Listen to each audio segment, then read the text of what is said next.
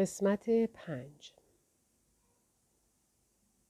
در خانه بزرگ ویلموت در خیابان برچ شرقی دقیقا پشت در جلویی چیزی خواهید یافت که به نقشهای گرافیتی شباهت دارد. همسرت در حالی که روبالشی پر از قنیمتش را به این سو و آن سو می کشد چشمش به پشت در می افتد. کلماتی با دستخط خرچنگ قورباغه بر آنجا نقش بستند. یک سری علائم با تعدادی اسم و تاریخ با مداد بر روی رنگ سفید نوشته شدند. علائم و یادداشتها از ارتفاعی نزدیک به زانوهایت شروع می شوند. می توانی خطوط کوچک و صاف و تیره ای را ببینی که کنار هر کدامشان نام و شماره ای نوشته شده است. طبی پنج ساله. طبی اکنون دوازده ساله. با خطوط ریزی در گوشه چشمهایش. به علت گریستن. یا پیتر هفت ساله. این تو هستی. هفت ساله. پیتر ویلموت کوچک. دست نوشته بدخط دیگری می‌گوید. گریس شش ساله. هشت ساله. دوازده ساله. همینطور بالا و بالاتر می آید تا به گریس 17 ساله برسد. گریس با قبقب قلمبش که پر از چربی submental است و ماهیچه های پوستی عمیقی که دور گردنش جمع شدهاند. آشنا به نظر می رسند؟ آیا هیچ یک از اینها تو را یاد چیزی نمی اندازد؟ این خطوط مدادی همچون سیلاب بالا و بالاتر می آیند.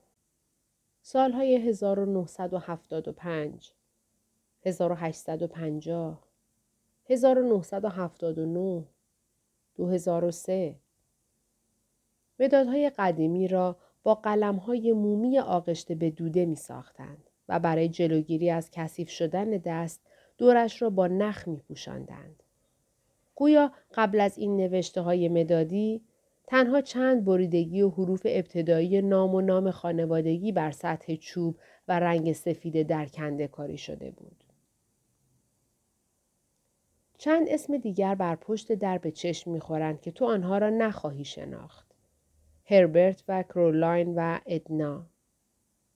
تعداد زیادی غریبه که اینجا زندگی کرده، بزرگ شده و مرده بودند.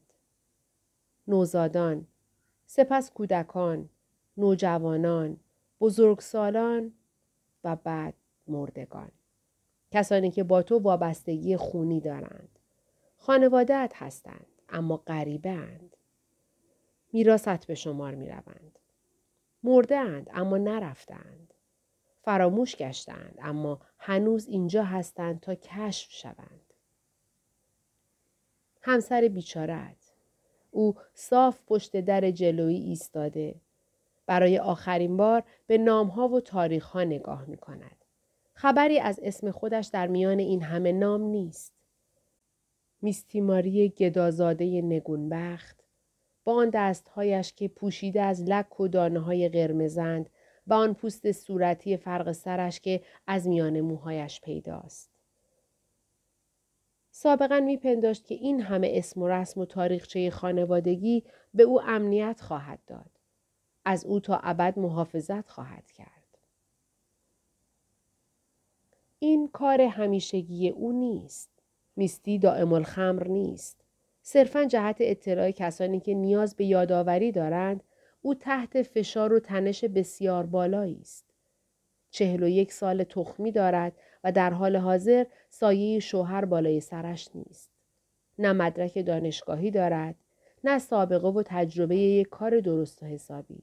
مگر اینکه شستن و ساییدن توالت و نخ کردن میوه های کرنبری برای آویختن بر درخت کریسمس خانه ویلموت را کار درست و حسابی داد کنی. همه دار و ندارش یک بچه و یک مادر شوهر است که باید آنها را هم تر و خوش کند. ظهر است و او چهار ساعت زمان دارد تا هر چیز با ارزشی را که در منزل وجود دارد جمع کند.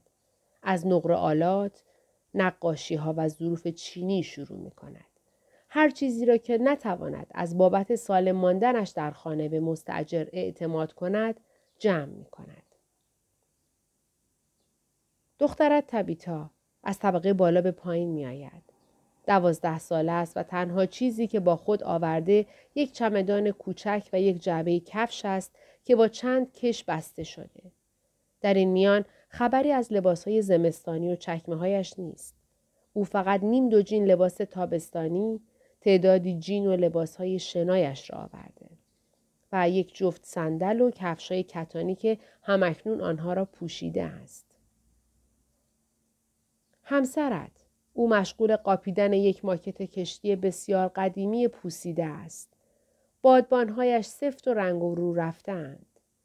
تنابهای دکل آنقدر کهنه و فرسوده شده اند که همچون تار انکبوتی که دورشان تنیده شده به سادگی پاره می شوند و میستی می گوید تبی میدانی که ما دیگر بر نمی گردیم. تبیتا در راهرو جلویی می ایستد و شانه بالا می اندازد. مام بزرگ می‌گوید برمیگردیم. مام بزرگ عنوانی است که طبیعی برای صدا کردن گریس ویلموت استفاده می کند. مادر بزرگش. مادرت. همسرت، دخترت و مادرت. سه زن زندگیت. همسرت در حالی که درگیر چپاندن ظرف نقره‌ای نان توست در روبالشتی است فریاد می‌زند گریس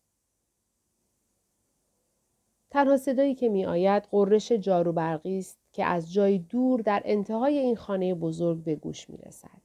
اتاق نشیمن. شاید هم اتاقک آفتابگیر. همسرت روبالشیش را کشان کشان به اتاق نهارخوری می برد. یک ظرف بلورین را که مخصوص انداختن استخوان و پسمانده های غذاست بر می دارد و فریاد می زند. گریس ما باید با هم حرف بزنیم. همین الان. بر پشت در نام پیتر تا جایی که همسرت قدت را به یاد دارد بالا آمده. اندکی بالاتر از جایی است که میستی بتواند با ایستادن بر پنجه پا و حتی پوشیدن کفش های پاشنه بلند مشکیش لبهایش را به جلو کش دهد و به اسم تو برساند. آنجا روی در نوشته شده پیتر هجده ساله. دیگر اسامی وستون و دورتی و آلیس روی در رنگ شدند. به سبب انگشت هایی که بر آنها کشیده شده لک افتاده و محو شدند. اما رنگ تازه رویشان کشیده نشده است. آثار باستانی. میراسی که میستی در شرف ترکشان است. همسرت در حالی که کلید را در قفل گنجه میچرخاند یک بار سرش را به عقب برمیگرداند و داد می‌زند گریس تبی می‌گوید چیه؟ چی شده؟ میستی می‌گوید این کلید لعنتی کار نمی‌کنه. و تبی می‌گوید بگذار ببینم. می‌گوید مامان آرام باش. این کلید کوک ساعت پاندولیه. و از جایی در خانه صدای قررش جارو برقی خاموش می شود. بیرون اتومبیلی آهسته و بی صدا از خیابان می گذرد. رانندهش به سمت فرمان خم شده است. عینک آفتابیش را بر بالای سرش گذاشته. گردنش را کش و قوس می دهد و به اطراف می چرخاند. دنبال جایی برای پارک می گردد. بر روی یک سمت ماشین این عبارت با رنگ و شابلون نوشته شده. شرکت بین المللی سیلبر فراتر از محدودیت های شما. دستمال سفره های کاغذی و فنجان های پلاستیکی با وزش باد از ساحل یک باره به حرکت در می آیند و صدای بزن و بکوب همراه با موسیقی رقص به گوش می رسد. گریس ویلموت کنار در جلویی ایستاده. بویی می دهد شبیه به روغن لیمو و واکس تمیز کننده کف زمین. سرش با آن موهای صاف و خاکستری در جایی کمی پایین تر از قدش در پانزده سالگی قرار گرفته است. این هم مدرکی دال بر این که او آب رفته و چروکیده شده است. می توانستی یک مداد برداری و قدش را از بالای سرش علامت بزنی. می توانستی بنویسی گریس هفتاد و دو ساله. همسر رنجور و بیچارت به جعبه چوبی در دستهای گریس نگاه می کند. جعبه از چوبی کهنه در زیر لایه از لعاب رنگ رو رفته با گوشه های برنجی و لولاهای از جل افتاده و تقریبا سیاه تشکیل شده و مجهز به پایه است که از هر طرف به بیرون تا می شوند و آن را به یک سپایه نقاشی بدل می کنند. گریس با هر دو دست کبود و قلمبش جعبه را به میستی تعارف می کند و می گوید تو به اینها نیاز خواهی داشت. جعبه را تکان می دهد. صدای لرزیدن قلموهای خشک و سفت و تیوب رنگهای خشکیده و پاستلهای شکسته از درون به گوش می رسد. گریس می گوید تا نقاشی را از نو شروع کنیم. هر موقع که وقتش برسد. و همسرت که وقت اضافی برای دادن پاسخ دندان شکن ندارد فقط می‌گوید بگذارش کنار. پیتر ویلموت مردشوی مادرت را ببرد که اینقدر بی مصرف است. گریس لبخند می‌زند و چشمانش را از تعجب می گشاید. جعبه را بالاتر از قبل نگه می دارد و می‌گوید مگر این آرزوی تو نیست؟ در حالی که ابروانش به سمت بالا آمدند و ماهیچه اخمش مشغول به کار است می‌گوید تو همون دختر کوچولی نبودی که همیشه دوست داشت نقاشی کند؟ رویای هر دختر در دانشکده هنر. جایی که راجع به مدادهای بومی و آناتومی و چین و چروک های بدن مطالب بسیار می آموزی. اصلا چرا گریس ویلموت خانه را تمیز می کند؟ تنها خدا می داند. کاری که باید انجام دهند جمع کردن جلو پلاسشان است. این خانه. خانه تو. ظروف گرانبهای نقره. چنگال ها. قاشق هایی که به بزرگی ابزار آلات باغبانی هند. در بالای شومینه اتاق نهارخوری تابلوی نقاشی رنگ روغن از یک ویلموت مرده قرار دارد. در زیرزمین موزهی وجود دارد پرزرق و برق و البته با فضای ناخوشایند و مسموم که مرکب است از مرباها و ژله های سفت شده و شکرک زده، شرابهای خانگی متعلق به عهد بوغ و هلوهای ماسیده در شیره کهربایی رنگ که قدمتش به سالیان نخستین تشکیل کشور آمریکا باز میگردد. بازمانده نوچ و چسبناک از ثروتی دیرینه و اوقاتی آسوده. از میان آن همه اشیاء نفیس و گرانبهای مانده در منزل این چیزی است که با خود می‌بریم. این خنزل پنزل ها. نشانه های از خاطرات گذشته. یادگاری های بی مصرف. نه چیزی که بتوانی به حراج به گذاریش. زخم های برجامانده از شادی. به جای جمعآوری چیزهایی که ذره ارزش داشته باشند، چیزهایی که بتوانند بفروشند، گریس این جعبه قدیمی رنگ را آورده است. طبی جعبه کفشش را در دست دارد. درون جعبه جواهرات بدلش است. همان جواهراتی که در مناسبت های رسمی بر خود می آویزد. گل سینه، حلقه ها و ها. یک ردیف سنگ های مصنوعی و مروارید در کف جعبهش بر روی هم سر می خورند. یک جعبه حاوی خورده شیشه و گیره های زنگ زده و تیز. طبی همانطور که سر و پا ایستاده از پشت به بازوی گریس تکیه می دهد. پشت سرش دقیقا هم ارتفاع با بالای سرش روی در نوشته شده طبی دوازده ساله و تاریخ سال را با یک خودکار نوک نمدی به رنگ صورتی فلورسنت نوشتند. جواهرات بدل جواهرات طبی متعلق به صاحبان همین نامهای پشت در هستند. تنها وسیله که گریس با خود آورده دفترچه خاطراتش است.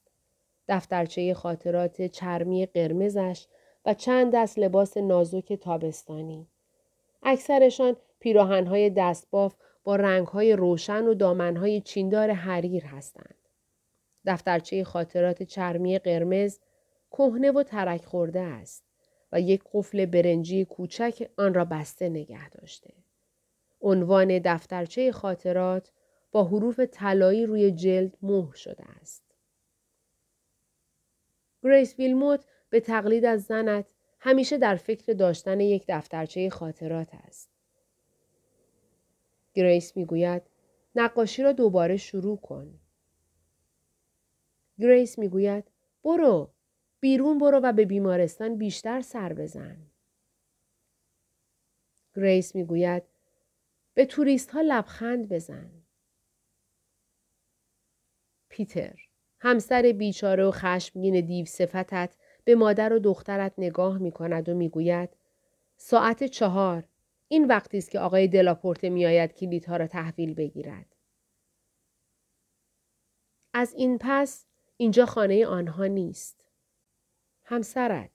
او می‌گوید وقتی اقربه بزرگ روی دوازده و اقربه کوچک روی عدد چهار بیاید اگر چیزی مانده که تا آن وقت برداشته و بسته بندی نشده باشد دیگر هیچ وقت آن را نخواهید دید.